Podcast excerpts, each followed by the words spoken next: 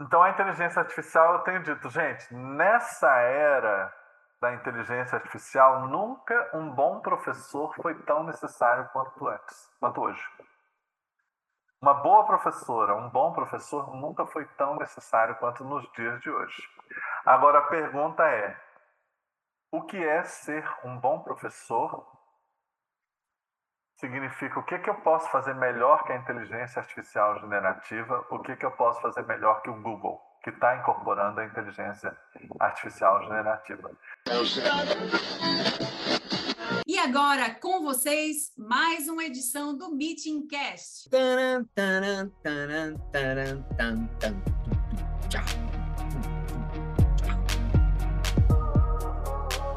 O Meetingcast é o podcast do Meeting Educacional de Marketing e Finanças.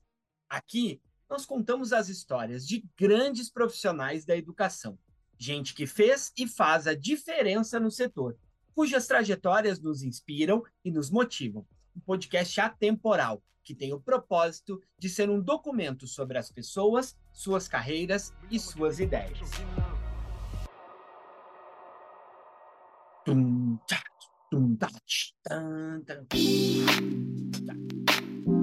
Ei, tá sabendo da novidade? A Fories e a Princípio agora são uma só empresa. Isso mesmo, o Meetingcast tem o oferecimento da fintech líder no produto de receita garantida para o ensino superior. Essa união coloca em sinergia dois grupos com muita experiência em educação e tecnologia, tornando possível oferecer soluções que combatem a imprevisibilidade de fluxo de caixa, como a antecipação de mensalidades e financiamentos para evitar a evasão. Acesse fories.tech ou principia.net e confira tudo o que o Diogo, o Newton e a sua equipe podem fazer pela sua instituição de ensino.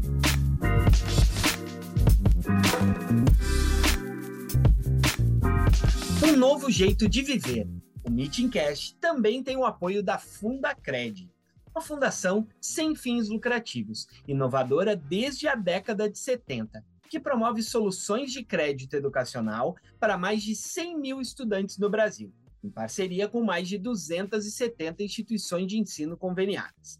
Faça parte desse time que transforma vidas, promovendo o acesso à educação. Vai lá em fundacred.org.br e saiba como.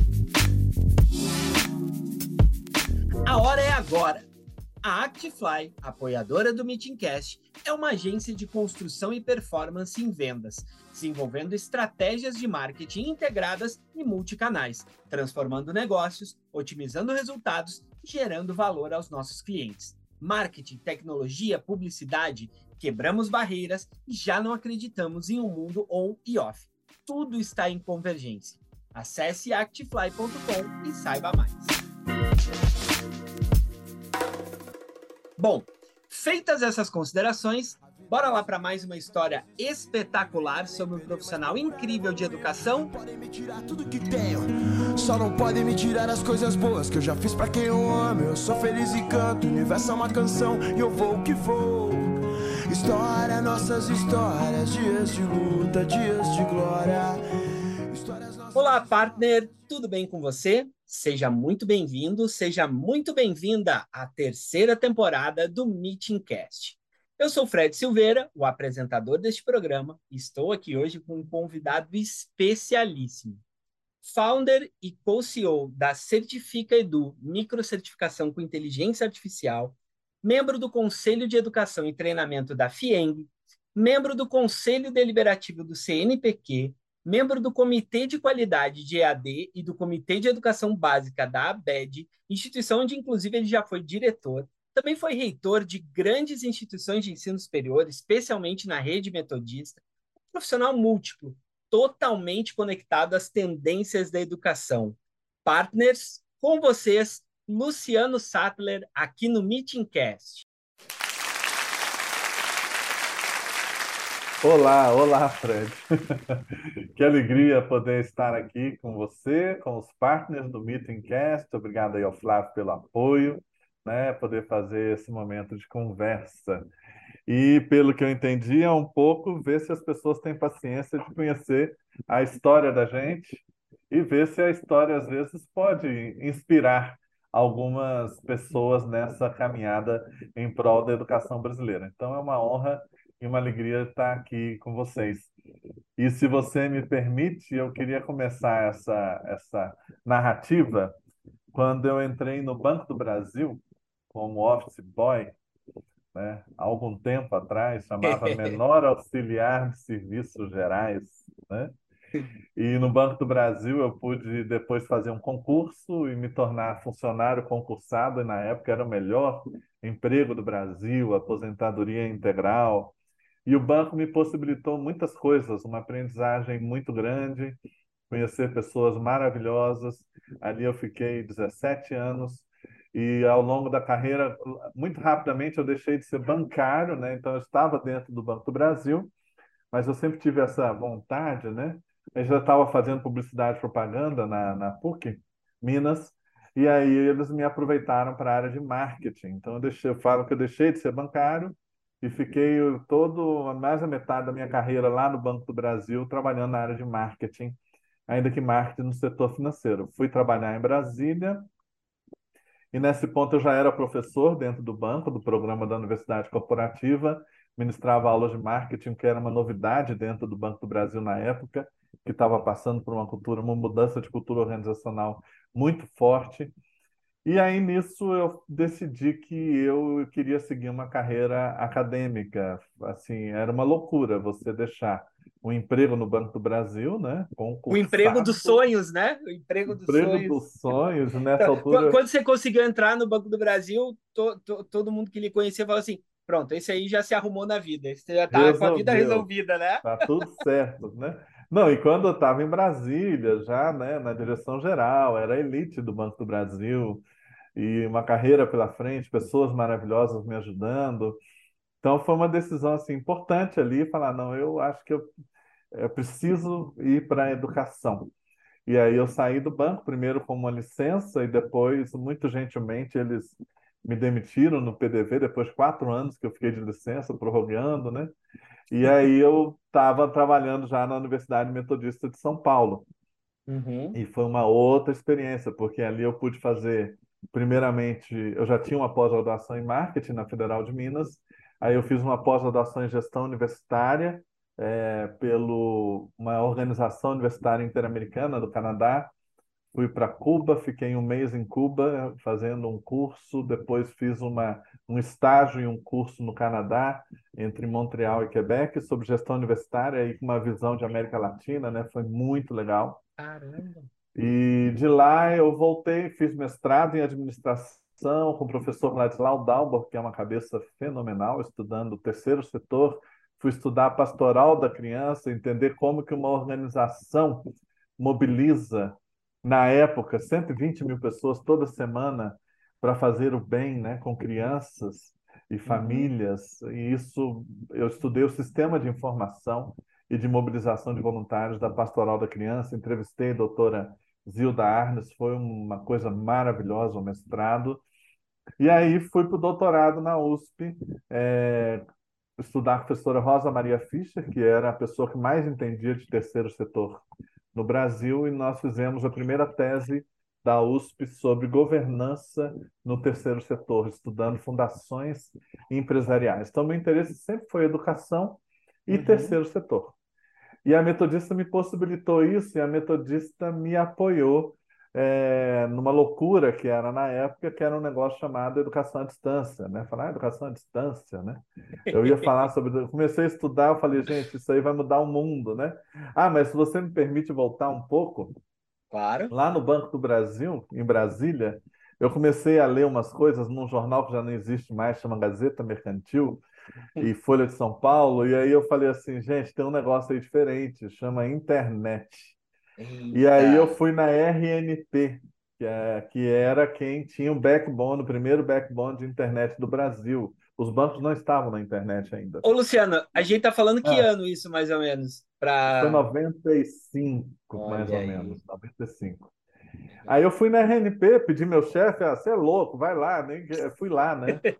Aí fui recebido pelo, pelo presidente na época, foi maravilhoso, fiz um estudo, e aí eu preparei um estudo e mandei. para quem lá no banco, na área de tecnologia, né? E um dia eu cheguei para trabalhar, o meu chefe veio pulando na minha direção no marketing, né? E falou assim: O que, que você fez de errado? Não posso falar o palavrão que ele disse, mas o que, que você fez de errado? Eu falei: Por que o que eu fiz de errado? Ele falou assim: Porque o vice-presidente de tecnologia do Banco do Brasil está te chamando lá no Olimpo. Olimpo era o vigésimo terceiro andar onde ficava a presidência. Tá. Cheguei lá, o vice-presidente escuta, aí conversou, conversou, conversou, né? Aí ele virou e falou assim: escuta, esse negócio de internet, eu recebi o seu relatório aqui. Você acha que esse negócio vai pegar mesmo? Eu falei, olha, eu acho que vai pegar. Aposta nisso que isso é... é... Aí ele virou e falou assim: Mas olha, eu recebi já quatro relatórios sobre esse negócio de internet. Três foram da área da tecnologia e o seu é o único que veio fora da área de tecnologia. E eu confesso que o único que eu entendi foi o seu, dos possíveis impactos. Eu falei, então, esse negócio de internet. A importância da comunicação, né? a importância é. da comunicação. A internet vai mudar o mundo, vai chegar um negócio aí que chama e-commerce, vai, vai, ser muito forte. O Banco do Brasil precisa registrar um negócio que chama domínio, senão alguém vai roubar isso da gente, bancodobrasil.com.br. Aí ele falou, manda, fiz 15 sugestões de domínio, né, para o banco comprar, e aí ele me inseriu no GT, que estudou a implantação da internet no Banco do Brasil. Né? Então, assim, como profissional de marketing.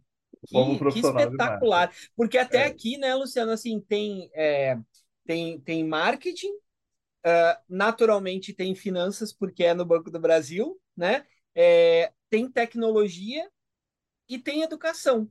Pô, tem. são quatro eixos assim maravilhosos e é. esse esse esse movimento, uh, principalmente de marketing, tecnologia, e educação, ele foi natural da tua parte ou, ou em algum momento pensou assim, não, esses aqui são os eixos que eu quero caminhar na minha vida profissional? É, na verdade, as oportunidades vão aparecendo e eu, eu pulo nelas, né? Então, assim, eu, quando eu estava fazendo publicidade e propaganda, eu falei, esse negócio não vai ter futuro. Disso daqui o que é importante chama marketing. Porque ah. ficar com criação, não sei o quê, eu achei que não tinha a ver comigo, né? Uhum, Aí uhum. foi onde eu comecei a estudar marketing, fui fazer uma pós-graduação, comecei a ler muito. Aí o marketing me puxou para Brasília né? Porque aí era pouca gente dentro do Banco do Brasil que entendia alguma coisa de marketing. Então, isso foi uma possibilidade muito grande, muito jovem, é, sendo promovido dessa forma. Né? Ah, então você já tinha ido para Brasília. Você é de onde, Luciano? Você nasceu onde? Eu estava em Belo Horizonte. Você é de Belo Horizonte? Eu cresci em Belo Horizonte, é. Ah, legal. É. E aí, de repente, ó, tem um negócio chamado marketing, e o banco começando, né? Então, ah, não, vai lá. Fui. Aí eu vi esse negócio de, de internet. Eu falei, olha, é isso. Aí, quando eu decidi ir para educação, né, é, que aí eu, eu me dei muito bem na Universidade Corporativa do Banco, ministrei cursos no Brasil inteiro claro. para o pessoal do banco, dentro do processo de mudança de cultura organizacional. Eu falei, é isso, é isso que eu gosto de fazer. Né? E aí fui para a universidade. E aí, graças a Deus, segui a carreira acadêmica quando eu comecei a ver esse negócio de educação à distância, eu tinha um reitor maravilhoso na época que ele achava que eu era doido, que não é muito distante da realidade, mas me deu a oportunidade e falou: ah, então tá, vai, faz esse negócio aí. Aí comecei a estudar, falar, pesquisar, palestrar. E aí nós nos tornamos uma das primeiras, é, a primeira universidade comunitária a se credenciar para a EAD. Eu ajudei o MEC pela ABED já é, na formulação do primeiro decreto, o decreto 5622, nós ajudamos na redação em 2003, né, para trazer, a, a, ampliar a EAD no Brasil, né? Quem criou o modelo que a gente, todo mundo foi lá, não vou falar copiar, se inspirar, foi o Lafranc, né? Professor Lafranc na Unopar. Então, assim, depois professor Pedro na Uniderp, lá em Campo Grande, Mato Grosso do Sul. É, depois veio o Ninter. Então, foi um grande movimento de transformação do ensino superior que hoje precisa ser revisto, porque uhum. a qualidade realmente da EAD brasileira deixa a desejar, tem uma ênfase, na sua maior parte, muito conteudista, as pessoas estão pegando diploma sem realmente aprenderem, mas foi um momento de muita mudança e poder estar ali nesse, nessa discussão na ABED, diretor da ABED, foi uma coisa muito bacana para poder entender que a educação precisa de inovação. A claro. nossa educação precisa de inovação. E aí o que aconteceu? Quando isso foi rodando, aí virei o primeiro pró-reitor do Brasil de educação à distância, né? Acabei com isso na isso na metodista. Na metodista. Na metodista. Em 2006, né? Uhum. tornei o primeiro foi onde eu conheci o Vianney, todo mundo da ABED, professor Wilson da Unicesumar, fui conhecendo todo mundo. Tá. E quando chegou em 2009, eu achei, aí já tinha trocado de reitor, e eu achei que era hora de sair um pouco da metodista, aí eu fui trabalhar no grupo Anhanguera, foi uma uhum. outra aprendizagem muito grande, o professor Carbonari, né? Nossa! Capital aberto, né? e conhecer o pessoal do Banco Pátria, que foi outra aprendizagem também muito grande. A, a, a EAD estava debaixo de um termo de saneamento horrível do MEC, assim, para fechar mesmo a EAD lá. Então foi um trabalho insano e que quando eu cheguei tinha 60 mil alunos. No meio do termo de saneamento, em dois anos, chegamos a 130 mil alunos. Foi onde eu entendi o poder de uma equipe comercial muito bem azeitada, né? polos uma coisa de louco. Foi onde eu conheci o professor Luiz Flávio Gomes, que se tornou bilionário criando a LFG, de formação em EAD jurídica, depois se tornou sócio da Anguera quando foi comprado, um homem genial também. Uhum. Infelizmente faleceu muito cedo agora na pandemia. E então poder conviver com essas pessoas foi assim um aprendizado muito grande, né? E depois de dois anos, quando eles é, resolveram, aí nesse ponto eu já ia virar reitor da Unidep, eu tenho aqui o papel me nomeando reitor, com todos os benefícios salariais e tudo, eles resolveram fazer a fusão com a Croton. E aí começou a mudar um pouco a intenção e o propósito das coisas. E uhum. aí eu fiz um combinado com eles, foram muito gentis, muito amorosos comigo, deixei bons amigos lá. E aí eu fui para a Universidade Presbiteriana Mackenzie, em São Paulo, para ajudar a implementar a EAD da, da Mackenzie. Né? Foi uma experiência fantástica, né? porque é uma escola muito Nossa. tradicional. Espetacular, linda, né? né? Que, que marca forte, né? É, é muito forte. E eles estavam discutindo EAD há 25 anos sem conseguir implantar. Claro. E graças à liderança que a gente tinha na época, tanto na presidência do Instituto Presteriano, assim, gente muito boa, é, e, e também na reitoria, né, o professor Benedito, que depois se tornou presidente da CAPES. Então, eu sempre tive o privilégio de conviver com gente muito melhor do que eu. É isso que me ajuda, sabe, Fred? Porque eu vou sugando, vou sugando, né, dessas pessoas, né? O segredo é você estar perto de gente melhor, sabe? É engraçado é que, engraçado que esse é o, já que você fez a referência a ele, né? A gente, a gente teve aqui na temporada passada uma, uma conversa com, com o Vianney, né? Com o professor Vianney Sim. aí. E ele falou exatamente essa frase, é, que é. o segredo assim, eu acho que eu perguntei assim, qual é o segredo do seu sucesso, sei lá, e ele falou exatamente essa frase, que, que interessante isso, né? De, ele disse, não, o segredo do sucesso é sempre estar cercado de gente melhor do que eu. Ele falou a mesma isso. coisa. Incrível. Exatamente. Que legal não, Quando eu implantei a EAD na Metodista, eu fui na, na Unopar pesquisar, e eu fui na Unisul, foi onde eu conheci o Vianney. E ele Sim. gentilmente nos acolheu lá conheci a Josimar, né, que trabalhava com ele, e eles me apresentaram como que a Unisul funciona, né? Então, assim, uhum. assim, foi a possibilidade de buscando os melhores é, ingredientes para criar um próprio modelo da, da Metodista, que na época nós nos tornamos a quinta maior universidade de EAD do Brasil no ano que eu saí. Ah, Isso para uma universidade comunitária confessional é uma coisa insana, nossa, né? Assim, foi, nossa. foi muito legal, foi muito legal. Sim. Certeza. E, e aí, quando eu cheguei no Mackenzie, e também nessa loucura, né, eles cometeram, não vou dizer o erro ou o equívoco, talvez não perceberam, mas eles me deram formalmente um acesso ao EMEC como pesquisador institucional auxiliar. Isso me dava a possibilidade de preencher os dados do processo diretamente no EMEC. Uhum. E eu fiz tudo, cadastrei os polos, é, cadastrei as pessoas, cadastrei. Né? Aí abri uma janela do MEC para buscar o processo. Eu entrei lá, fui cadastrando, todo mundo saiu no Natal, era 26 de setembro, dezembro, o último prazo. Eu passei várias madrugadas preenchendo o EMEC, preenchendo, preenchendo. Chegou no ponto final para pedir o credenciamento. Lembra que tinha 25 anos que eles discutiam em AD sem avançar, assim, formalmente.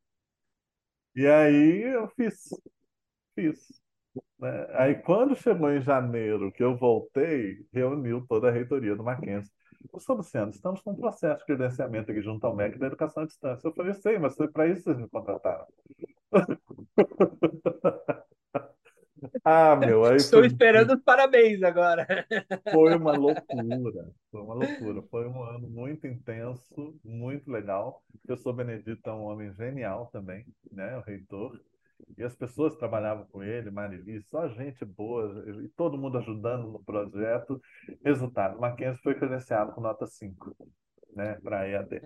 E hoje tem uma EAD que está crescendo e que com a marca e com a qualidade do Mackenzie. Né? Claro, claro. É, quando isso estava lá acontecendo, pouco antes do credenciamento, o grupo metodista me chamou para voltar, porque quando eu saí eu dizia que algumas coisas não estavam legais e infelizmente elas aconteceram como eu, eu tinha um vínculo com a igreja, eu voltei, deixei o Mackenzie uhum. e voltei para para trabalhar no grupo metodista, aí já cuidando da mantenedora, da parte de EAD, marketing e tudo mais.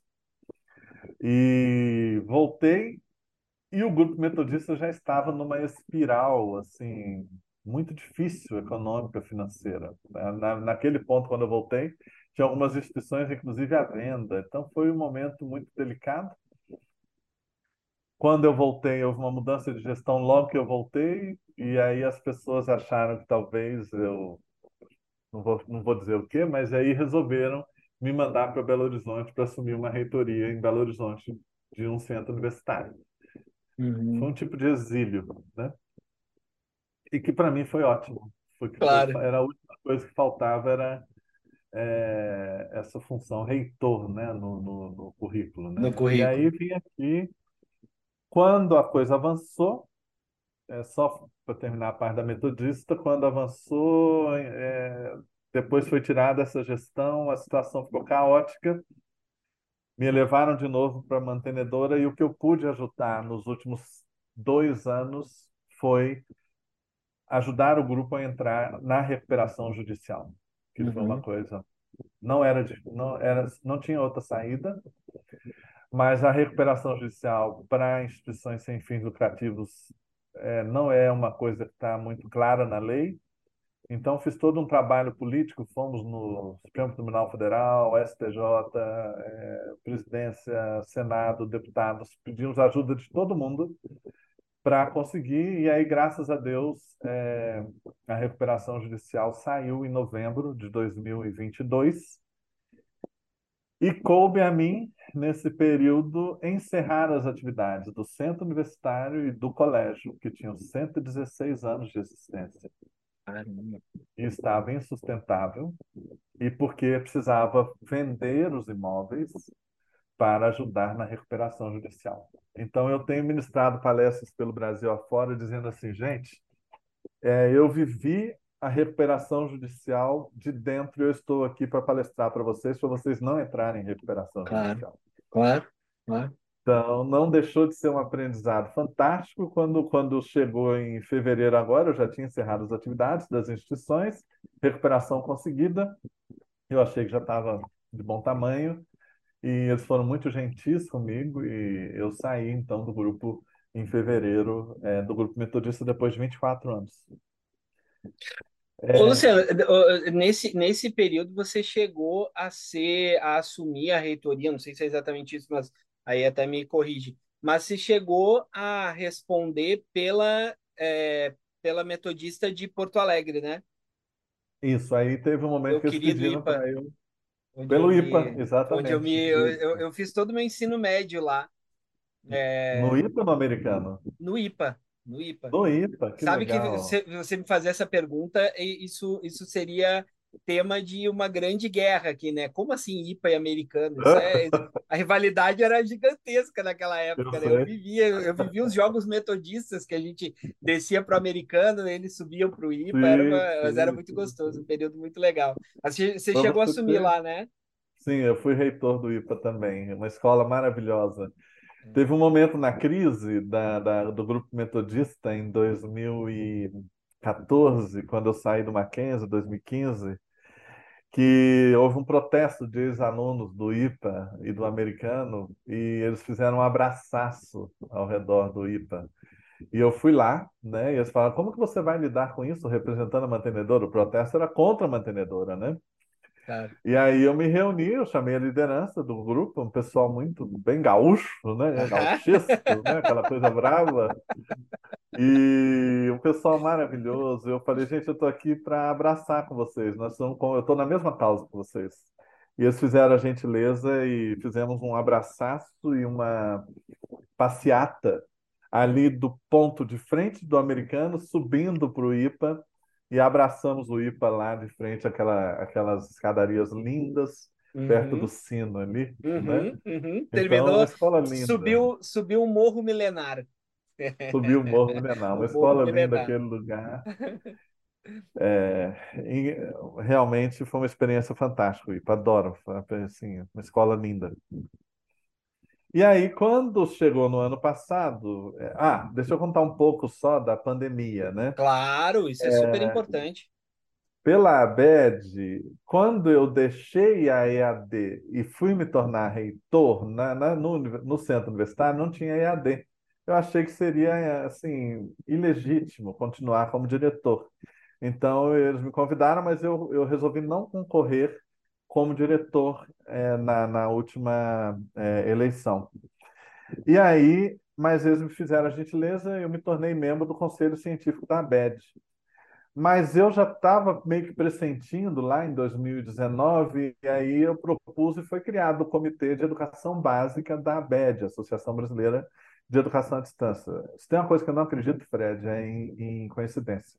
Eu acredito em convergência. Perfeito. Criou, ah, e todo mundo da BED.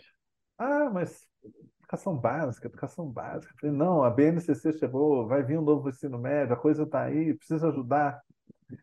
E aí veio a pandemia. Quando a pandemia chegou, isso virou uma loucura, porque as escolas todas foram para EAD, com eufemismo de ensino remoto, né? É, uma EAD muito ruim, porque ninguém sabia fazer, ninguém foi treinado, ninguém tinha equipamento, ninguém tinha nada. O setor público sofrendo e sofre até hoje. Sim. E aí eu criei pela ABED, no momento que tudo estava em trevas, todo mundo achou que o mundo ia acabar, eu criei um seminário, é, um simpósio de ensino híbrido na educação básica. E nós realizamos acho que uns 15 eventos online durante a pandemia para ajudar as escolas. Então, eu entrevistava, entrevistei o Rocieli, secretário estadual de Educação de São Paulo, entrevistei o secretário municipal de Florianópolis, o secretário estadual de Pernambuco, o secretário municipal, secretário estadual de Goiás, que tinha o melhor IDEB, gente da Finlândia. A gente fazia quinzenalmente um, um simpósio. Cara, e assim, o primeiro tinha que, teve 15 mil visualizações, o pessoal das escolas, obrigado. Comecei a acreditar que o mundo não vai acabar, que tá uma, tem uma solução, tem uma saída, tem um caminho, né? Então foi um impacto muito grande. Dei, ministrei, dei entrevista para todo mundo, de revista Veja para baixo, assim, Folha São Paulo, Estadão, Fapesp, sem imaginar. Foi um momento assim de tentar ajudar as pessoas, dizer, gente, vamos transformar essa, esse limão numa limonada, vamos aproveitar esse movimento e transformar a educação brasileira. Nós vamos sair dessa. Tem técnica, tem, tem pesquisa, tem metodologia, tem melhores práticas. Então, o, simpá, o simpósio bombou. O simpósio bombou e foi ajudou muita gente, ajudou muita gente nesse período difícil que nós é, vivemos, né? E aí eu me aprofundei muito na educação básica, foi onde eu fui, né? Primeiro, eu fui convidado nesse período do CNPq, que é ciência e tecnologia lá em cima, digamos assim, de ponta, né? Ministério de Ciência e Tecnologia. Eu fui convidado no meio da pandemia. E aí, ao mesmo tempo, eu, eu entrei no FNE, que é o Fórum Nacional de Educação, O Fórum Nacional de Educação, ele é simplesmente quem discute e organiza em todos os municípios, em todos os estados, um debate ao redor do documento de referência que vai servir como base para o Plano Nacional de Educação, que agora está no Congresso para ser analisado. Uhum. E aí, durante as discussões do fórum, eu fiz uma proposta diferente, que fosse diferente do documento de 10 anos atrás. E aí eles aceitaram e nós redigimos, eu com alguns professores maravilhosos da CNI, nós redigimos o primeiro texto do capítulo 2 do documento de referência, que fala Uma Escola para o Futuro. Então, como construir uma escola hoje para ter um futuro diferente? E aí a gente pôde falar de educação aberta, educação à distância, colonialismo de dados, é, metodologias, ensino técnico, trabalho, competências, habilidades. Então foi uma grande novidade no documento de referência, foi aprovado na Conferência Nacional de Educação em novembro. E aí é, esse diálogo ele é prioritariamente com a educação básica. Né? Então é um privilégio para mim porque aí eu entrei no Conselho Estadual de Educação de Minas, entrei no Conselho de Educação e Treinamento da Federação das Indústrias de Minas. Então, eu estou falando de ensino técnico, eu estou falando de educação básica, estou falando de pesquisa lá em cima, ensino superior. Estar nesses lugares me permitiu chegar a uma conclusão muito importante. Nós estamos completamente desalinhados. Uhum. Nós estamos desalinhados entre Fundamental 1 e Fundamental 2. Fundamental 2, ensino médio. Ensino médio, ensino técnico. Ensino, te... ensino médio, ensino superior. Graduação e pós-graduação. E tudo isso está desalinhado em relação à sociedade e em relação a... ao trabalho. Uhum, uhum. E aí, com essa preocupação, eu resolvi criar uma EdTech o ano passado. Uma startup Certifica Edu, que é focada em a minha esperança é que ela colabore com milhares de pessoas para ampliarem a sua trabalhabilidade. Sabe? Trabalhabilidade é mais que empregabilidade, porque, uhum. para você ter uma ideia, nós temos 100 milhões de brasileiros que trabalham, né, a população economicamente ativa, mas desses 100 milhões, só 48 milhões têm vínculo formal seja CLT ou contrato de pejotização. Mais da metade é informal, desde ambulantes, Uber, o que for. Uhum. E mesmo nos formais, saiu um dado do IPEA, que já está velho, porque é antes da pandemia, dizendo que 56% das ocupações brasileiras correm o risco de serem automatizadas até 2030. E o que fazer com essas pessoas? Como garantir que essas pessoas continuem a trabalhar? Claro. Aí eu, você lê o, o, relatório do Fórum Econômico Mundial, reskilling, upskilling. Reskilling é as pessoas precisam continuar a estudar para poderem mudar de área de trabalho. A gente tem mais longevidade, graças a Deus, ninguém mais pode parar de trabalhar, ninguém mais pode parar de estudar. Então eu vou ter que ter reskilling, ajudar as pessoas a estudarem para mudar de área, vai ter que ter upskilling, as pessoas estudarem para permanecerem empregadas, permanecerem no trabalho. Cada vez mais microtrabalhos, plataformas, gig economy, gestão algorítmica. Gig Economy significa que eu posso hoje estar numa plataforma, hoje já tem para designers, arquitetos, engenheiros, professores, advogados. Eu posso estar numa plataforma e prestar um serviço para você hoje, amanhã para o Flávio, depois de amanhã para outro, microtrabalhos, talent as a service. Como preparar as pessoas para essa grande mudança e acelerada mudança do mundo do trabalho? Aí eu criei a Certifica Edu, que, vai, que trabalha microcertificação, para ajudar as pessoas a poderem ter as suas competências e habilidades visibilizadas. Uhum. Então, assim, olha, eu tenho o Fred, que é formado em tal coisa. Pô, esse diploma fala muito sobre ele. Poxa, mas eu tenho o Fred que morou em Recife fazendo tal coisa. Pô, isso diz muita coisa sobre ele. Ah, não, mas o Fred que morou em São Paulo. E conseguiu fazer coisas mesmo em culturas tão diferentes, locais tão diferentes. Não, eu tenho o Fred que está em Salvador, trabalhando numa outra área na Escola Baiana de Medicina. Pô, tem uma série de competências aqui hoje que não estão visibilizadas ou estão pouco visibilizadas no LinkedIn. E a minha intenção é que o Fred tenha microcertificados em blockchain que gerem uma nuvem de competências e habilidades e que o Fred possa ser encontrado por pessoas, empregadores, contratantes e que isso amplie a trabalhabilidade dele.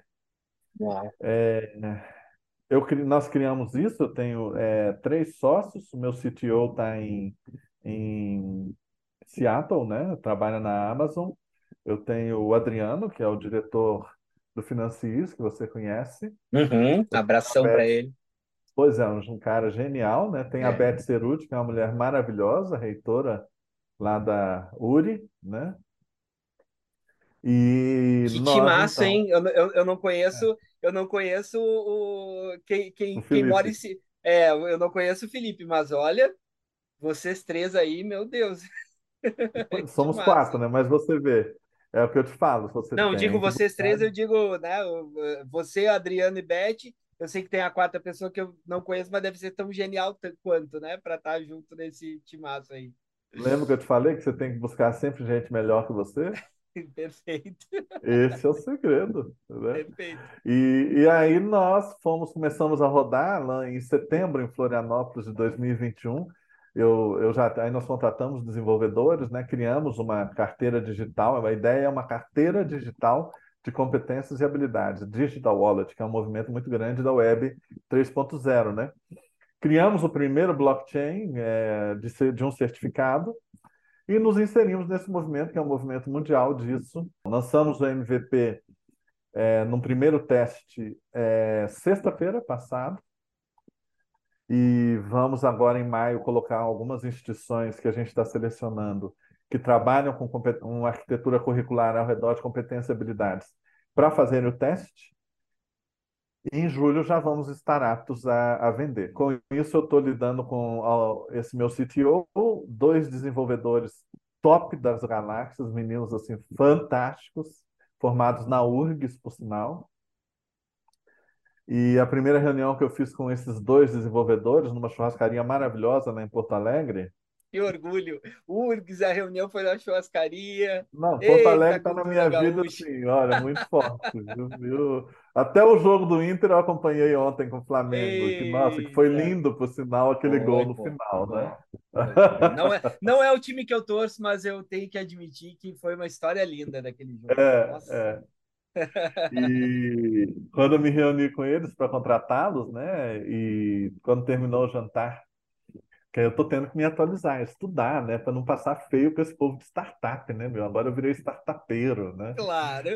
E a molecada que tá ótimo, tô adorando. Sabe o que, que eu mais gosto? É que assim, eu converso com eles, né? Então, assim, quando eu vou em universidade, todo mundo, Ó oh, professor, doutor Luciano Sattler, né? Ou como reitor, ó oh, magnífico reitor Luciano Sattler.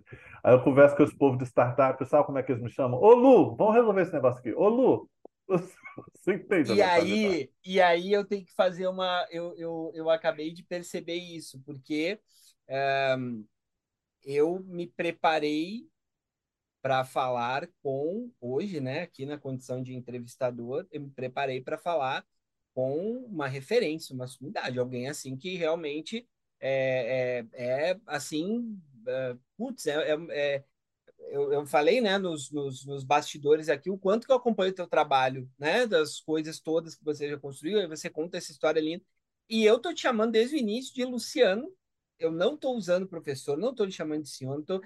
por quê? E eu acabei de perceber por quê. Que você conseguiu mimetizar esse mundo, sério mesmo, da startup, e você continua sendo essa referência, essa sumidade, tudo está aí no pacote, mas sério, você conseguiu fazer isso se tornar uma coisa muito próxima. E, e, e aí eu percebo que isso não é uma característica nova é uma característica que você sempre teve, porque lá no Banco do Brasil, o presidente falou que o único relatório que ele conseguiu entender foi o seu, e eu consegui entender o porquê disso. me perdoe, eu devia estar lhe chamando de professor, não, é, não etc. Mas é porque realmente é, você conseguiu fazer essa mimetização de uma forma fantástica. Não, você não devia, esquece, o mundo está mudando muito rápido. Isso tudo é. E olha, é, o que eu mais gosto desse povo que está trabalhando com a gente, do marketing, da tecnologia, de não sei o quê, é que eles me chamam de Lu. Eles te conhecem hoje, eles te chamam de Lu. Eu adoro. Não, me chama de Lu, tá excelente. E se Muito é gaúcho, então, e se é gaúcho, então, isso vem de fábrica com a gente. É, Impressionante não. isso. E você tem que Conhece a Daniele e já chama de Dani. É incrível, Dani, é automático. Isso é, é muita cultura é. gaúcha, né? Então, assim, isso. eu tô adorando, tô adorando. Mas aí, voltando no jantar com os desenvolvedores, né? Vamos lá, uma carne maravilhosa, como só os gaúchos fazem. Terminamos o jantar depois de umas duas horas de conversa, eu falando o que estava na minha cabeça, e eles falando, não, nós vamos fazer isso, fazer aquilo, fazer isso, fazer aquilo, fazer isso, fazer aquilo. Aí, quando terminou o jantar, eu falei com eles assim: gente, eu não entendi nem 20% do que vocês falaram. Então, eu acho que nós estamos na direção certa. Vamos. Tá o processo seletivo é se deu mesmo. com sucesso, era isso que eu queria. É, é isso, não entendi, então é isso mesmo. E, e realmente, a entrega que eles estão fazendo em termos de qualidade tecnológica é top sabe? Vai ser uma, uma, é uma plataforma, porque já estamos com o MVP, super intuitiva. Assim que a gente lançar, eu quero te convidar para você experimentar também. Legal. Super intuitiva, super fácil e, e a nossa ideia é não é competir com o LinkedIn, é cooperar com as pessoas que usem ou não o LinkedIn para aumentarem a sua trabalhabilidade. E no processo colaborar com as instituições para que possam rever especialmente a sua arquitetura curricular e as suas metodologias, para se alinharem com esse mundo do trabalho é, do jeito que as coisas estão acontecendo aí.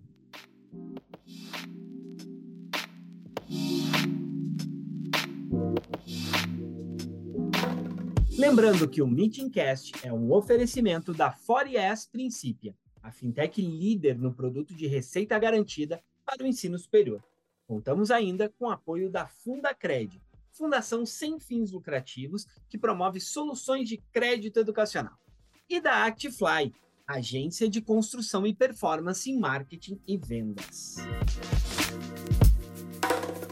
Falando é, fal falando em, em, em, LinkedIn, né, Luciano? Eu, você agora há pouco a gente é, publicou também, né, repostou lá no nosso no nosso perfil do, do, do Meeting lá no, no LinkedIn. Obrigado. Tem um arquivo, é, tem, tem um, é, um, desculpa, um artigo seu, né, falando sobre o, o, futuro do trabalho, que eu acho que vale a pena, porque ele é, eu estou percebendo aqui, eu, eu li uh, algumas vezes, eu estou percebendo aqui que, de novo, tem uma convergência né, entre, é, é, entre esse caminho que levou a ideia, a própria ideia da, da, da Certifica Edu, e alguns dos conceitos que estão sendo defendidos né, lá no, no, no artigo. Uh, como que, a partir não só do artigo, porque eu sei que o artigo é um, é um ponto né, é, é específico de toda uma trajetória que está sendo percorrida por vocês, é, como que esse conceito está sendo recebido pelo mundo acadêmico, pelas instituições no sentido de que sim, vocês falam sobre cooperação e é isso mesmo, mas para que essa cooperação aconteça, é preciso rediscutir coisas, abrir mão de outras, ir por outros caminhos, ressignificar algumas coisas. Como é que vocês estão vendo e sentindo, né, essa essa como é que está sendo essa repercussão desse ponto específico do quanto que as instituições do quanto as instituições vão ter que mudar, vão ter que se adequar é, principalmente de ensino superior. Uh, embora eu estou falando isso, eu estou lembrando de muitas coisas que eu, eu, quis perguntar, mas a gente vai aos pouquinhos aqui. É, quando você falou no desalinhamento, eu achei isso genial. O desalinhamento de toda a cadeia da educação, né? Desde o Fundamental 1 e vai passando por todo. Mas olhando especificamente para o ensino superior e olhando para esse conceito da, da trabalhabilidade, é, como, é, como é que essas coisas estão conversando nesse momento? Olha, Fred, quando eu me desvinculei do grupo metodista no início do ano, eu resolvi fazer algo que eu nunca tinha feito, aceitar todos os convites, ou praticamente todos que me fazem, né? Então, de janeiro para cá, eu já rodei seis estados, já perdi a conta de quantas instituições que eu fui palestrar para professores, diretores, reitores e quantas lives que eu fiz nesse período que eu tenho que parar e fazer uma conta, mas no mínimo umas 15. É, tive lá no South Summit, né, em Porto Alegre, né? Então assim é, é muita coisa está acontecendo, sabe? Eu li um livro do Friedman, Milton Friedman, chama Obrigado pelo atraso. Não sei se você já leu, tem que ler, viu? Tem que ler. Obrigado pelo atraso, em que ele fala que nós estamos em um momento que de, de aceleração já estávamos antes da pandemia e a pandemia é um fator de aceleração cultural e essa aceleração passa pela tecnologia. Nós não estamos acompanhando, conseguindo acompanhar, porque a nossa capacidade é limitada. E aí nós, todos nós estamos em algum nível de deslocamento em relação ao que a tecnologia está proporcionando, né? Alguns estão mais deslocados, outros estão menos deslocados, mas todos nós estamos deslocados. Nessas minhas viagens, palestras, encontros, a receptividade tem sido excelente. Todo mundo das instituições de ensino superior percebe que precisa mudar, que a mudança passa, e é, o que eu defendo, por uma nova arquitetura curricular, que tem as competências e habilidades como centro, que essa arquitetura curricular seja construída em diálogo com a sociedade, seja hackathon, seja currículo a quatro mãos, que a, os muros das escolas sejam menos, sejam mais porosos, que as empresas governamentais, sem fins lucrativos, com fins lucrativos, venham para dentro do campus e, e os alunos e professores possam ir para dentro das empresas e que é, todo esse movimento seja liderado pela extensão. É na extensão universitária que a gente consegue mudar tudo. Muda o ensino, muda a pesquisa, e a extensão lidera o DNA de uma nova universidade. E aí, como tem a resolução que, que fala da curricularização da extensão, nós estamos com a faca e o queijo na mão. É a extensão deixar de ser um, um item a mais e ela passar a ser o item central, para a gente rever nossas metodologias focadas em PBL, é, focadas no fazer, no aprender fazendo, sabe? Para reduzir a evasão, vai gerar mais dinheiro, porque reduz a evasão, aumenta o engajamento, e aí a extensão mudar o currículo, a extensão mudar a relação com a sociedade, pronto. Se a gente consegue fazer isso, as instituições conseguem sobreviver e permanecerem relevantes, mesmo num cenário de hipercompetição no qual nós estamos, inclusive lidando com algo que é uma jabuticaba brasileira, é única no mundo, que são esses grandes grupos é, de capital aberto, que por terem acesso a dinheiro praticamente infinito, conseguem contratar grandes profissionais, é, super competentes, e que talvez na área de ensino é a única área que a gente vai conseguir competir para valer, oferecendo um ensino que seja marcado pela extensão e para ter um diferencial é, focado no local, né, na raiz local. É, então a receptividade tem sido maravilhosa, sabe? Os, todo mundo muito. É, é isso é isso que nós precisamos, é isso que nós queremos. Que bom que você está falando isso. É, eu tenho dito porque com o surgimento da inteligência artificial generativa, ou melhor, a popularização da inteligência artificial generativa é, de novembro de 2022 para cá, isso agora piora e acelera muito, né? É, eu escrevi o primeiro artigo do Brasil sobre a inteligência artificial generativa e educação, publicado pelo portal Risos em janeiro. Estou falando muito sobre isso também, compartilhando, aprendendo com as pessoas sobre isso. Essa semana mesmo eu tenho uma live com, sobre isso. É, então, a inteligência artificial, eu tenho dito, gente, nessa era da inteligência artificial, nunca um bom professor foi tão necessário quanto antes, quanto hoje. Uma boa professora, um bom professor nunca foi tão necessário quanto nos dias de hoje. Agora a pergunta é: o que é ser um bom professor? Significa o que, que eu posso fazer melhor que a inteligência artificial generativa? O que, que eu posso fazer melhor que o Google? que está incorporando a inteligência artificial generativa. E a resposta está na humanização. Ser humano é algo que a IA nunca vai ser. Ela faz coisas muito bem, mas ser humano é algo que é exclusivo do ser humano. E o que é ser humano enquanto professor? É justamente ter essa ênfase na compaixão, na empatia, olho no olho, acreditar no aluno, o aluno vê que você acredita nele, ter menos ênfase no conteúdo, saber que o aluno pode ministrar aulas e eu vou assistir, e ele vai ministrar uma aula melhor que eu, porque ele está mais atualizado sobre aquele assunto do que eu.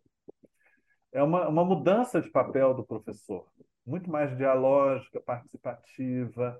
Então, nós temos essa grande tarefa que vai desde a educação infantil até a superior, que é capacitar os professores para esse século XXI.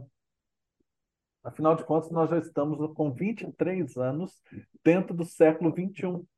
Uhum. Só que a maioria dos professores nasceram no século passado. Não é fácil você migrar de um século para outro Ainda mais numa escola que foi moldada para o século XVIII. Então, é uma tarefa que não é fácil. Não é fácil, mas é linda. Porque os professores estão afim, querem, sentiram que precisam mudar, só estão precisando de ajuda para a gente fazer isso junto. E nesse contexto, Luciano, será que, é, na, na, na tua avaliação, a tecnologia, todas as suas ramificações, que eu vou simplificar aqui, usar o termo tecnologia, porque eu sei que é muito mais que isso, mas a tecnologia e todas as suas implicações desse momento pode ser um fator decisivo para ajudar a alinhar essa educação do Fundamental 1 até, o, o até a pós-graduação, como você trouxe? É, você, acredita nesse que isso pode acontecer, que esse é o movimento que vai acontecer? é, necessariamente a tecnologia é um dos ingredientes para ajudar na transformação. Você imagina, a, a Revolução Industrial ela promoveu uma grande mudança na educação, porque precisava alinhar a escola às necessidades da Revolução Industrial. E houve uma revolução que passou por tecnologia. Qual foi a tecnologia? A grande tecnologia que a virada do século XVIII e XIX trouxe, que permitiu o modelo de escola como nós conhecemos hoje. Foi o quadro negro, foi o papel industrializado. Né? Então, eu podia ter um caderno só meu por um preço relativamente baixo. Eu podia ter um quadro negro que agora eu podia, como professor, escrever, apagar e não ter que ficar trocando a parede toda vez né? não, não ficar restrito à oralidade. Isso permitiu ampliação do número de alunos na sala de aula, organizados em carteiras, em séries, em anos, que funcionou durante um período. Não funciona mais, porque uhum. nós não estamos mais na sociedade industrial. Desde a era da internet, nós entramos na sociedade da informação. Muda a nossa relação com o conteúdo. Na hora que o conteúdo é commodity, qual é o papel da escola? Né? Na hora que um menino nasce com uma, um tablet na mão e ele é alfabetizado com esse tablet antes de aprender a ler, ele já sabe navegar, como é que ele vai vir para a sala de aula ter o mesmo modelo da sociedade industrial? Não dá. Então, assim como o quadro negro e o papel industrializado, o lápis, a caneta, foram grandes invenções tecnológicas que ajudaram a moldar a escola da sociedade industrial, e inclusive arquitetonicamente, nós agora precisamos de uma nova arquitetura e essas novas tecnologias a serviço do aluno e do professor.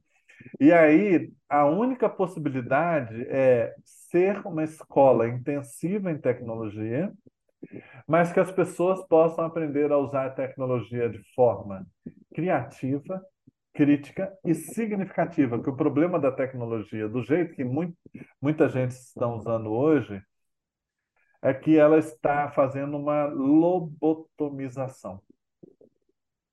As pessoas perderam a capacidade crítica.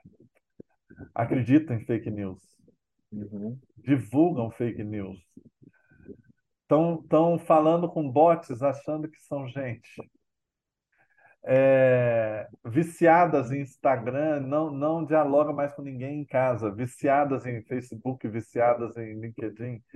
Tem gente que acredita em influencer e que tem a vida moldada por influencer, estão ficando loucos. Padrões de beleza inalcançáveis, padrões de sucesso falsificados. É, tem um documentário que fala como que eu consigo me tornar hoje com os filtros adequados a pessoa mais linda e mais cabeluda do planeta mesmo com essa careca toda.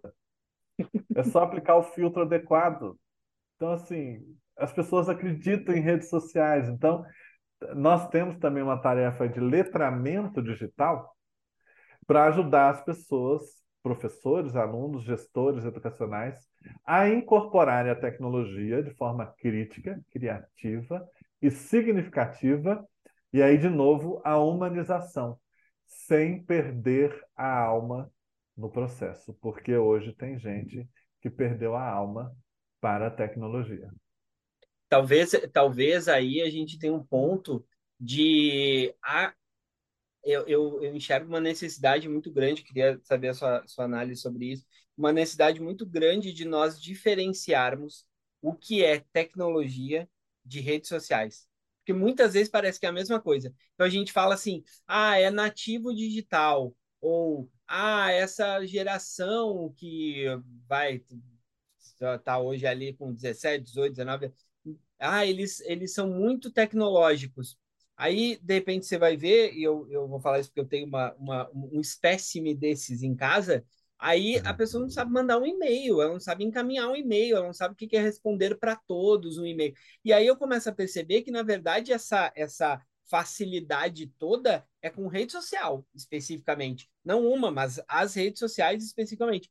Que é um extrato da história toda. Não é tecnologia, é outra, é outra coisa. Você, é você concorda com isso? Acha que, que a gente está vivendo esse, esse modelo e esse problema?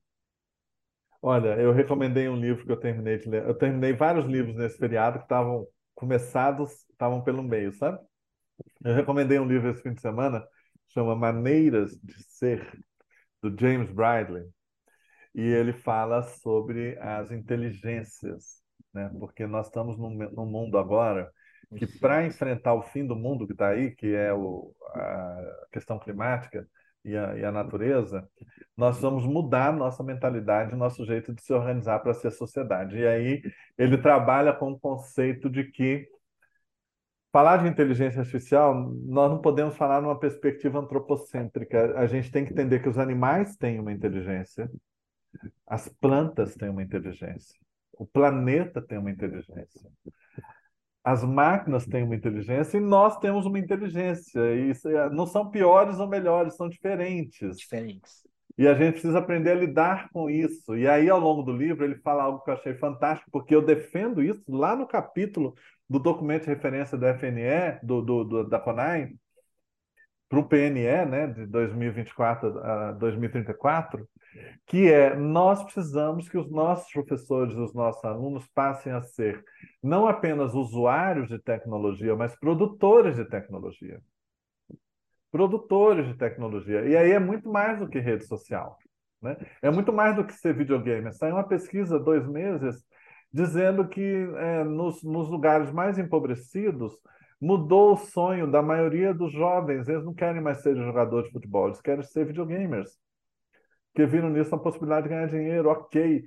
Mas nós precisamos ganhar mais dinheiro não é jogando videogame, é fazendo videogame, criando videogame, criando coisas.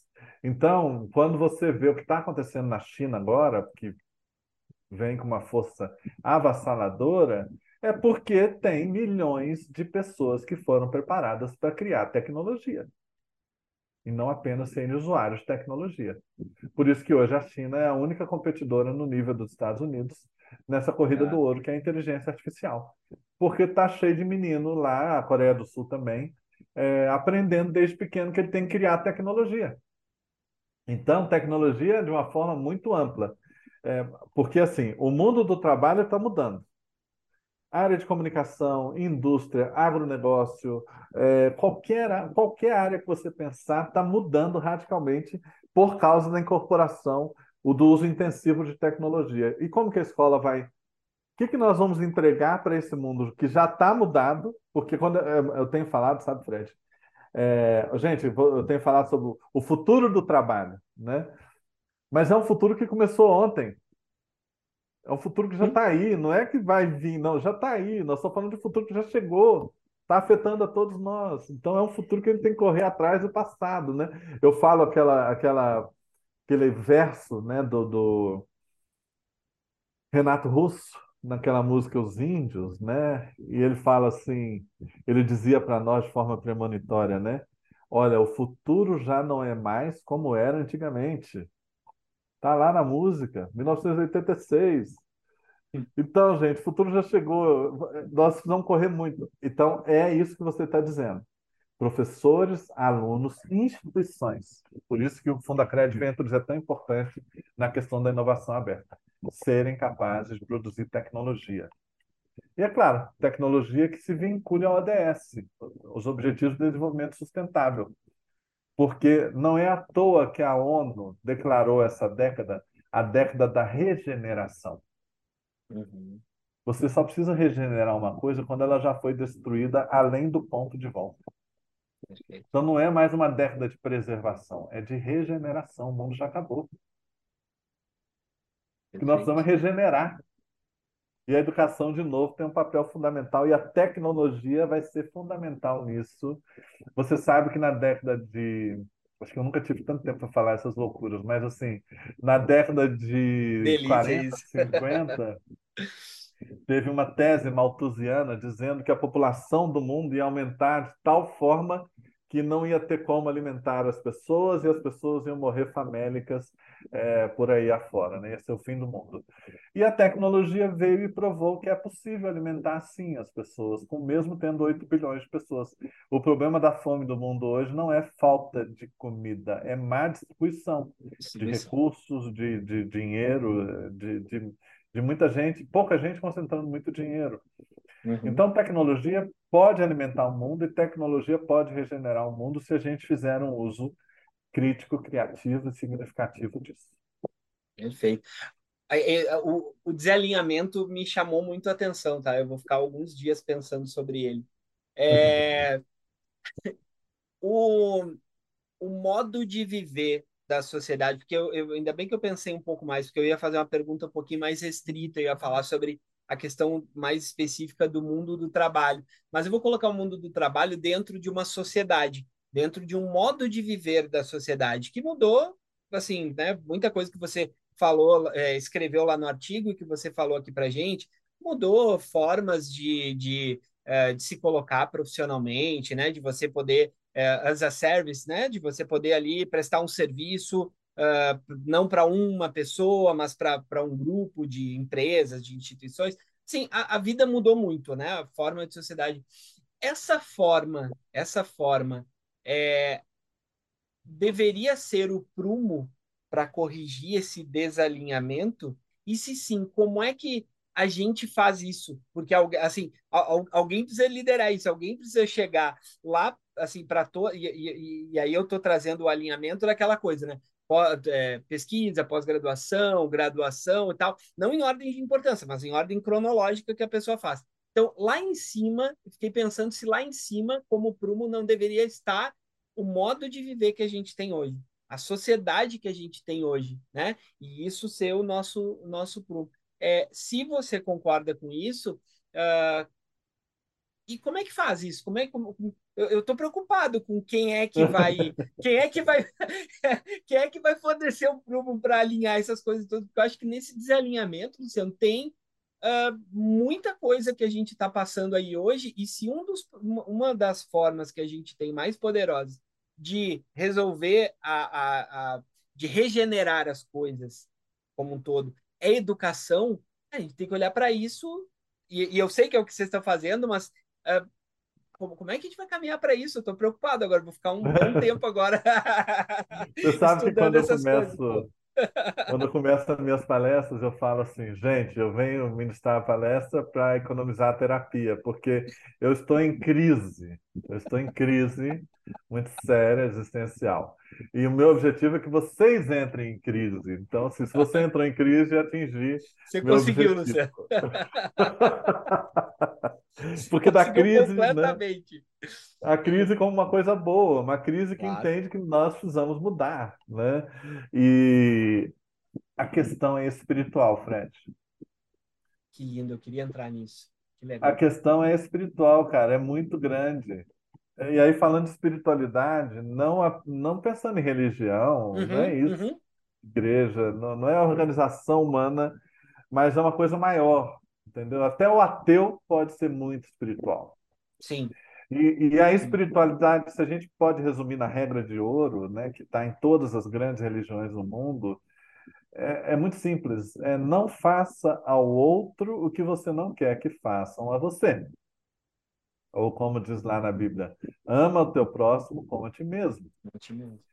E aí você, a resposta tem que ser espiritual, porque esse prumo que você está dizendo, você imagina só, nós estamos numa década que a ONU, o maior órgão multilateral do mundo, diz que nós precisamos regenerar. Os cientistas do IPCC, do, do, do Estudo do Clima do Mundo, falam assim: olha, se nós pudéssemos resumir a história do mundo em 24 horas, nós estamos nos últimos 5 segundos. Entende? O relógio está muito, tá aí, meu, tá virando. Então, assim, nós tivemos, nós estamos agora ainda sofrendo os efeitos de uma pandemia que um vírus que não é um bicho, o vírus não é um bicho, o vírus não chega a ser um bicho, ele é menos que um bicho, é menos que uma bactéria, é uma coisa que não, ninguém entende como aquilo existe. Um vírus parou o mundo durante dois anos e não deu para entender ainda que nós, nós estamos numa situação de precariedade muito grande. Né? Quantas pessoas nós perdemos no Brasil? Mais de 700 Nossa. mil. Nossa. Pessoas queridas, amadas, que tinham tanto aí para fazer ainda, que a gente perdeu. E o pior, quantas pessoas nós perdemos não por, por pelo vírus da Covid, mas de, por coisas que o Covid trouxe, de, que aumentou o problema de coração, câncer, e agora nós estamos vivendo a pandemia da saúde mental, porque os efeitos do, desse isolamento estão nas nossas crianças, nossos adolescentes, nossos adultos, e todos nós estamos, de certa forma, afetados na nossa saúde mental. A coisa muito grande que nós acabamos de passar e estamos vivendo. É, Para nós precisamos mudar. Não vai ser uma liderança, não vai ser uma liderança, passa uhum. fundamentalmente pela educação, tem que ser participativa e tem que ter como eixo principal a solidariedade e a compaixão. Sabe? Não é. Esquece esse negócio assim, olha, o mundo é meritocracia, esquece isso. Nós vamos ter que ajudar, dar a mão para todo mundo para poder levantar todo mundo junto, que se não levantar todo mundo junto, não vai dar. Não tem condomínio fechado que resolva. As pessoas querem se isolar em condomínios fechados. Ah, aqui o meu mundo está tranquilo. Não, mas vocês. As pessoas vão invadir um condomínio fechado, é simples assim. Ah, mas aqui não. Os fluxos migratórios nunca foram tão grandes. Não, não segura. A Europa está sendo inundada de gente que está desesperada, que uhum. não tem uhum. para onde ir, está fugindo. É, o, o os desertos aumentando, a temperatura na Índia agora. Eu li hoje que é, você na sombra na Índia está morrendo, porque a temperatura está chegando a 50 graus. Então, assim, como é que você faz um país de 1 bilhão e 300 milhões de pessoas sofrendo isso e que tem nas suas mãos tem bomba atômica? É. Alguém vai fazer alguma loucura, entendeu? Porque não dá para resolver do mesmo jeito como nós vamos temos atuado. Precisa mudar, e a mudança passa por solidariedade, compaixão, menos desigualdade. E aí eu, eu gosto muito do que o Papa Francisco e o Vaticano propuseram é, no Pacto Global da Educação. Eu, eu te falei que eu vou estar no Congresso né, da Educação Católica, mas já falei ano passado com eles. Eu falo, olha, vocês precisam aplicar, assim, nós precisamos aplicar isso é, no, no mundo inteiro, porque quando você estuda o Pacto Global da Educação proposto pelo Vaticano, é justamente voltar àquilo que nos faz humanos. O Papa Francisco tem um vídeo falando sobre inteligência artificial e falando, gente, não, não é por aí, nós temos desde que esteja a serviço do ser humano, ok, vamos usar. Então, é uma questão espiritual, é uma questão muito ampla. Não podemos esperar um líder ou outro, porque vai surgir Trump, vai surgir Bolsonaro, vai surgir Lula, e todos eles estão errados, porque eles estão com uma abordagem ainda focada na Revolução Industrial e não na sociedade da informação, que é uma sociedade de rede. Então, é transformar a solidariedade e compaixão no movimento de rede e começar a mudar de baixo para cima para conseguir. Não tem líder nenhum político que venha conseguir isso. Aliás, a gente tinha que mudar a nossa política radicalmente. Tem um exemplo que funcionou bem na Irlanda, que é na base do sorteio. Sorteio. Hoje a tecnologia nos permite ter a, a democracia direta. Então, o que, que a Irlanda fez? Ela reuniu 100 pessoas na base do sorteio. É claro que respeitado algumas questões assim de gênero, de idade, de classe social. Então tinha gente rica, tinha gente pobre, tinha mulher, tinha homem, tinha negro, tinha asiático, tinha tinha diferentes gêneros representados dentro desses 100 que foram escolhidos por sorteio. E aí os temas mais pungentes eles trouxeram para análise, eles tiveram encontros com especialistas e tal, e eles tomaram decisões, encaminhamentos que nenhum parlamento da Irlanda conseguiu tomar. E aí grandes referendos foram feitos e a Irlanda caminhou na direção certa. E você sabe que o sorteio é como a democracia nasceu. Lá na Grécia, as pessoas eram sorteadas para exercerem os cargos, e isso evitava a tirania. Vamos para o sorteio. Os nossos partidos políticos estão organizados para nos destruir na sua maioria. Por isso que não funciona. Isso virou uma coisa maluca, a nossa forma de organização política. Então, é, vamos mudar isso. Vamos mudar isso para por meio da espiritualidade. Mas aí é outro debate, outro dia que você me chama. Incrível, eu estou me recompondo aqui, porque essa, essa, essa a, narrativa, né? Essa palavra acabou, sei lá, eu porque tomando um viés ruim, mas isso que você estava contando, assim, essa história, né, da pandemia e tal, eu perdi meu pai na, na pandemia e todo mundo tem exemplos, né, de várias várias pessoas, assim, que a gente perdeu e é meio desesperador, assim. Então, eu, eu, eu te digo que Uh, se por um lado eu tô eu vou ter que eu vou ter que fazer uma, uma análise uma terapia para entender o, como, como é que termina o desalinhamento mas por outro você trouxe aqui uma, uma boa uma boa ideia de como não adianta pensar do jeito que a gente está organizado hoje politicamente uh, socialmente enfim que não tem né? Não tem assim nenhuma nenhuma resposta aí. Luciano, é, você falou sobre uma coisa. Eu queria antes da gente é, partir aqui para nossa reta final, mas eu queria tem uma, uma coisa assim que que para mim é muito cara. E eu acho, eu desconfio que em algum momento você já tenha conversado isso lá com o Nível, porque era era um dos assuntos que a gente conversava lá em 2014, 2015 e tal. É, você falou que em, em, algum momento, e agora você trouxe a, a, questão da espiritualidade, mas você falou anteriormente que, o, que a chave, que o caminho é, é de lidar com esse mundo da inteligência artificial, das mudanças todas na educação e tal, é sendo humanos, né? Você falou sobre o que é ser professor e tal. Nesse contexto, será que numa linda ironia, e eu também estou sendo irônico, eu também não acredito nessas coincidências, é, será que aí tem, do alto da sua experiência lá na Metodista, lá no Mackenzie, enfim, será que aí tem um caminho de.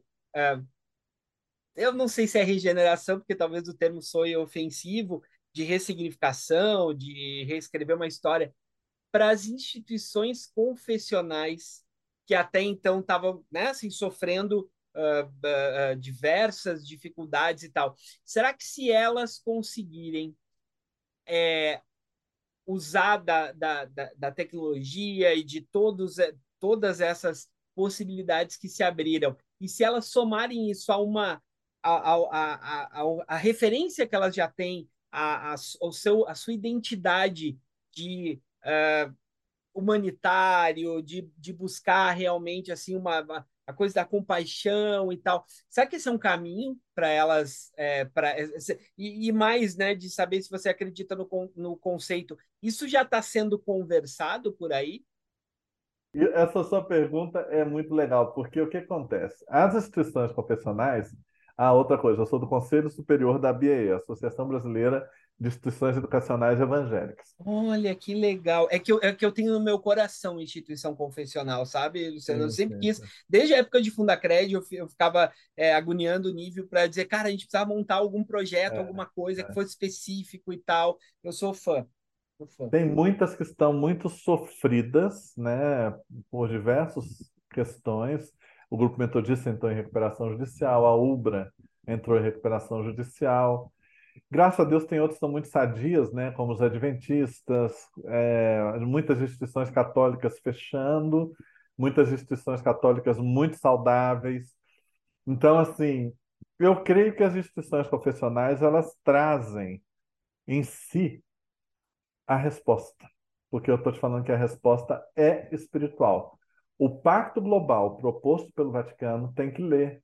Maravilhoso. Você pode reorganizar todo o seu currículo e aí você pega a BNCC, projeto de vida, itinerários formativos, você pode reorganizar tudo ao redor do Pacto Global. Você lê o material de referência dos adventistas, é fantástico. Você lê o material dos presbiterianos, do, do Mackenzie, é fantástico. Então, assim, você tem exemplos das confessionais muito bons. É, agora, mesmo para as públicas, e aí nós estamos falando de instituições laicas, né? É, a espiritualidade é um assunto necessário. Eu tenho uma, uma tese que eu defendo que é o seguinte: a, as escolas brasileiras são a, o aparelho público de maior capilaridade é, no Brasil. Tem mais escola do que UPA, tem mais escola que hospital, tem mais escola que delegacia, tem mais escola que qualquer outro aparelho público brasileiro, o aparelho de maior capilaridade são as escolas. Olha, numa era das redes, olha a possibilidade. Se a gente conecta, e aí não sou eu que falo, professor Helena Singer, educação, movimento da educação democrática, é, a, a escola que é da cidade, né? uma escola que, que não tenha muros, né? a, se a gente consegue conectar a escola amparada pela sociedade, e aí são os exemplos que nós temos do interior do Ceará, do interior de, do Piauí, escolas que são referência, porque são escolas da cidade, escolas que os pais estão lá, a prefeitura está lá, associação de classe está lá, e eu defendo que as igrejas têm que estar. Toda igreja tinha que adotar uma escola. Sabe? Toda empresa tinha que adotar uma escola. É, Paulo Freire tinha, teve uma visão que eu só entendi quando eu fui no interior do Maranhão. Eu fui ministrar uma palestra, primeira vez que eu fui no interior do Maranhão, pela UEMA, Universidade Estadual do Maranhão, que é uma, uma universidade linda, presta um serviço maravilhoso num dos estados mais pobres, mais miseráveis do país. E o interior do Maranhão tem coisas legais, mas tem coisas muito ruins. Parece que você entra na era medieval. E eu cheguei nessa cidade, a cidade era toda feia, toda feia. A única coisa bonita que tinha era o campus da UEMA. E aí você entende quando Paulo Freire, Paulo Freire falava sobre a importância da boniteza. A importância da boniteza. Cara, se você chegar e a escola for bonita, provavelmente tudo está funcionando bem ali dentro. Tem que ser bonita. E a escola, para ser bonita, ela precisa ser amparada, acolhida pela sociedade, por todo mundo. Tem que ser abraçada. Então, é, a escola pública trabalha a espiritualidade, respeitando todos os credos e manifestações religiosas, e que tenha capacidade de se de agir em rede com a sociedade ao seu redor, está todo mundo salvo. Está salva a cidade, está salva a escola. Entende? Então, sim, as escolas confessionais têm um papel é, de germinar o, aquilo que é a essência delas. Agora, muitas escolas confessionais precisam reencontrar a sua essência. A razão da recuperação judicial, que na prática é a falência, do grupo metodista é que ela se perdeu em relação à sua essência. Se perdeu. E toda vez que você corta o vínculo com aquilo que é a sua raiz, você perde a possibilidade de se alimentar. Aí o tronco vai secar.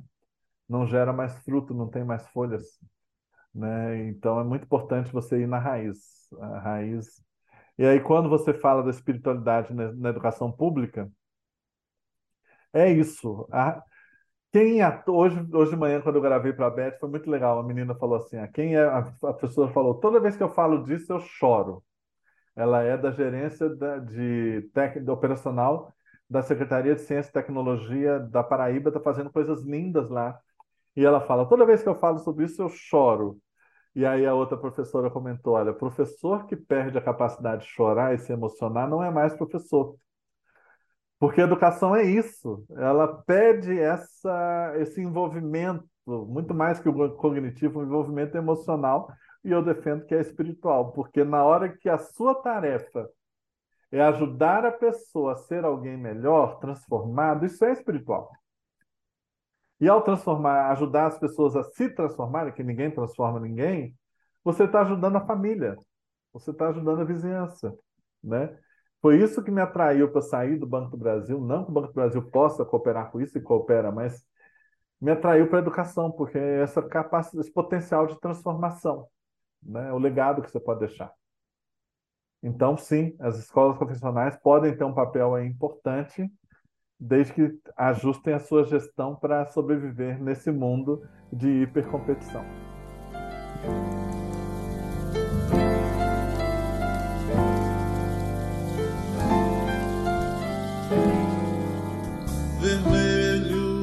Luciano, é, gente, esse, esse nosso quadro aqui, ele já, já vai encaminhando, né? O, o, o final, infelizmente, do nosso episódio. Uhum. Mas a gente. E, e, aqui eu vou. Eu, eu não sei. Ainda bem que as pessoas não estão me vendo, porque certamente eu vou ficar, eu vou ficar vermelho, porado de vergonha de te pedir né, de realmente esse quadro aqui ele deveria chamar é, é, momento cara de pau ou alguma coisa assim, porque depois da gente ter passado é, é esse tempo é, lhe escutando com coisas assim tão tão tão insights mesmo assim de, de reflexão inspiradoras e tal, eu vou cometer aqui a, a, a, quase loucura de te pedir mais um que você deixe um presente aqui nosso momento gift work você deixe um presente para quem está nos ouvindo. É, eu sei que você já indicou alguns livros que a gente vai colocar aqui na descrição do episódio, mas pode ser um livro que tenha, que tenha faltado, pode ser um filme, pode ser uma música, pode ser um insight, uma citação, enfim. É, de novo, eu sei que você já falou sobre isso, assim, você passou o episódio falando de dicas espetaculares, mas deixa alguma específica aqui para gente, Luciano. Olha, um livro que eu tenho recomendado bastante para as pessoas entenderem o que está acontecendo, que a, o impacto que a tecnologia tem em nós é um impacto que chega ao nível fisiológico, né? É um livro de uma psiquiatra lá de Stanford chamado é, O Cérebro no Mundo Digital. Eu acho que todo mundo que é educador precisa ler esse livro, O Cérebro no Mundo Digital, porque ela mostra como que nós estamos tendo alterações. Quando a gente lê nas telas, é, é diferente de quando a gente lê um livro impresso. E isso está afetando o nosso cérebro e a nossa capacidade de memória. Portanto, afeta o aprender. Né? Afeta o aprender. Então, o cérebro no mundo digital é um livro que eu diria que é obrigatório. E é, tem uma música do Milton Nascimento, de um álbum dele chamado. É, o, pouca gente conhece, chama é Milton Nascimento, o álbum, anota aí, Flávio, é E a Gente Sonhando. Tem três pontinhos. E a Gente Sonhando, tá? De 2010. E ele tem é, uma música que chama O Ateneu. O Ateneu. e ele fala sobre. Ele narra musicalmente, poeticamente, o que, que significou a queda da Bastilha Francesa em termos de liberdade, né? É o símbolo da queda da Bastilha Francesa. E, e ele, lógico, traz isso para nós. Todos nós estamos precisando derrubar algumas bastilhas entre nós que nos afastam uns dos outros, nos faz deixar de acreditar uns nos outros e até dentro da gente. Coisas que eu acreditava que eu preciso deixar de acreditar para conseguir me transformar, porque a transformação começa em mim, né? Então, acho que essa é a grande tarefa. Isso tem me divertido hoje. Eu tenho lido talvez num ritmo mais acelerado do que no doutorado. Tenho encontrado pessoas cada vez mais maravilhosas nessa reinvenção que eu estou fazendo um reskilling na prática, né? É, migrando aí para o mundo das startups. E eu tenho encontrado gente fantástica que tem me ensinado coisas. Então, é, eu acho que a música de Milton ajuda a gente a rever e falar assim: opa, o que, que é importante? Muito importante, viu, Fred? Descobrir o que, que realmente é importante. Você perdeu seu pai, eu perdi pessoas muito importantes. Eu perdi meu pai o ano passado, eu perdi meu irmão o ano passado, de repente. E eu realmente estou muito disposto a descobrir o que, que realmente é importante e significativo. E aí eu só quero agradecer a você e ao Flávio, porque esse momento aqui, a possibilidade de conhecer você, para mim, é um momento de muito significativo é, na vida e já começo esse dia uma semana diferente. Muito obrigado. Uau, tô nem sabendo como terminar esse episódio, mas eu queria agradecer, né? É, professor Luciano, Luciano Sattler, Lu, todas as facetas. É, foi, foi uma viagem incrível, fantástica. Tenho certeza que nossos partners, nossos ouvintes aqui gostaram muito. Muito obrigado pela presença. Eu que agradeço. Deus abençoe vocês. Obrigado. Amém. Muito obrigado. Esse episódio foi um oferecimento da Fories Princípio, soluções financeiras completas para sua instituição de ensino. Acesse fories.tech ou principia.net. Também temos o apoio da Fundacred, transformando vidas, promovendo o acesso à educação. Vai lá em fundacred.org.br e saiba como. E Actifly, construindo performance, agência de marketing e vendas on e offline. Acesse actifly.com e saiba mais. E você que chegou até aqui, nos dá honra da sua audiência, ficou nosso muito obrigado. E o convite para que você esteja conosco nos nossos próximos episódios. Por isso, siga o nosso podcast no Spotify, no Google Podcast, na plataforma que você estiver escutando e aproveite para ouvir e se inspirar nas trajetórias dos profissionais incríveis que já passaram por aqui. Muito obrigado aos nossos patrocinadores que possibilitam que essas histórias sejam contadas. Muito obrigado a você. Grande abraço a todos e até a próxima.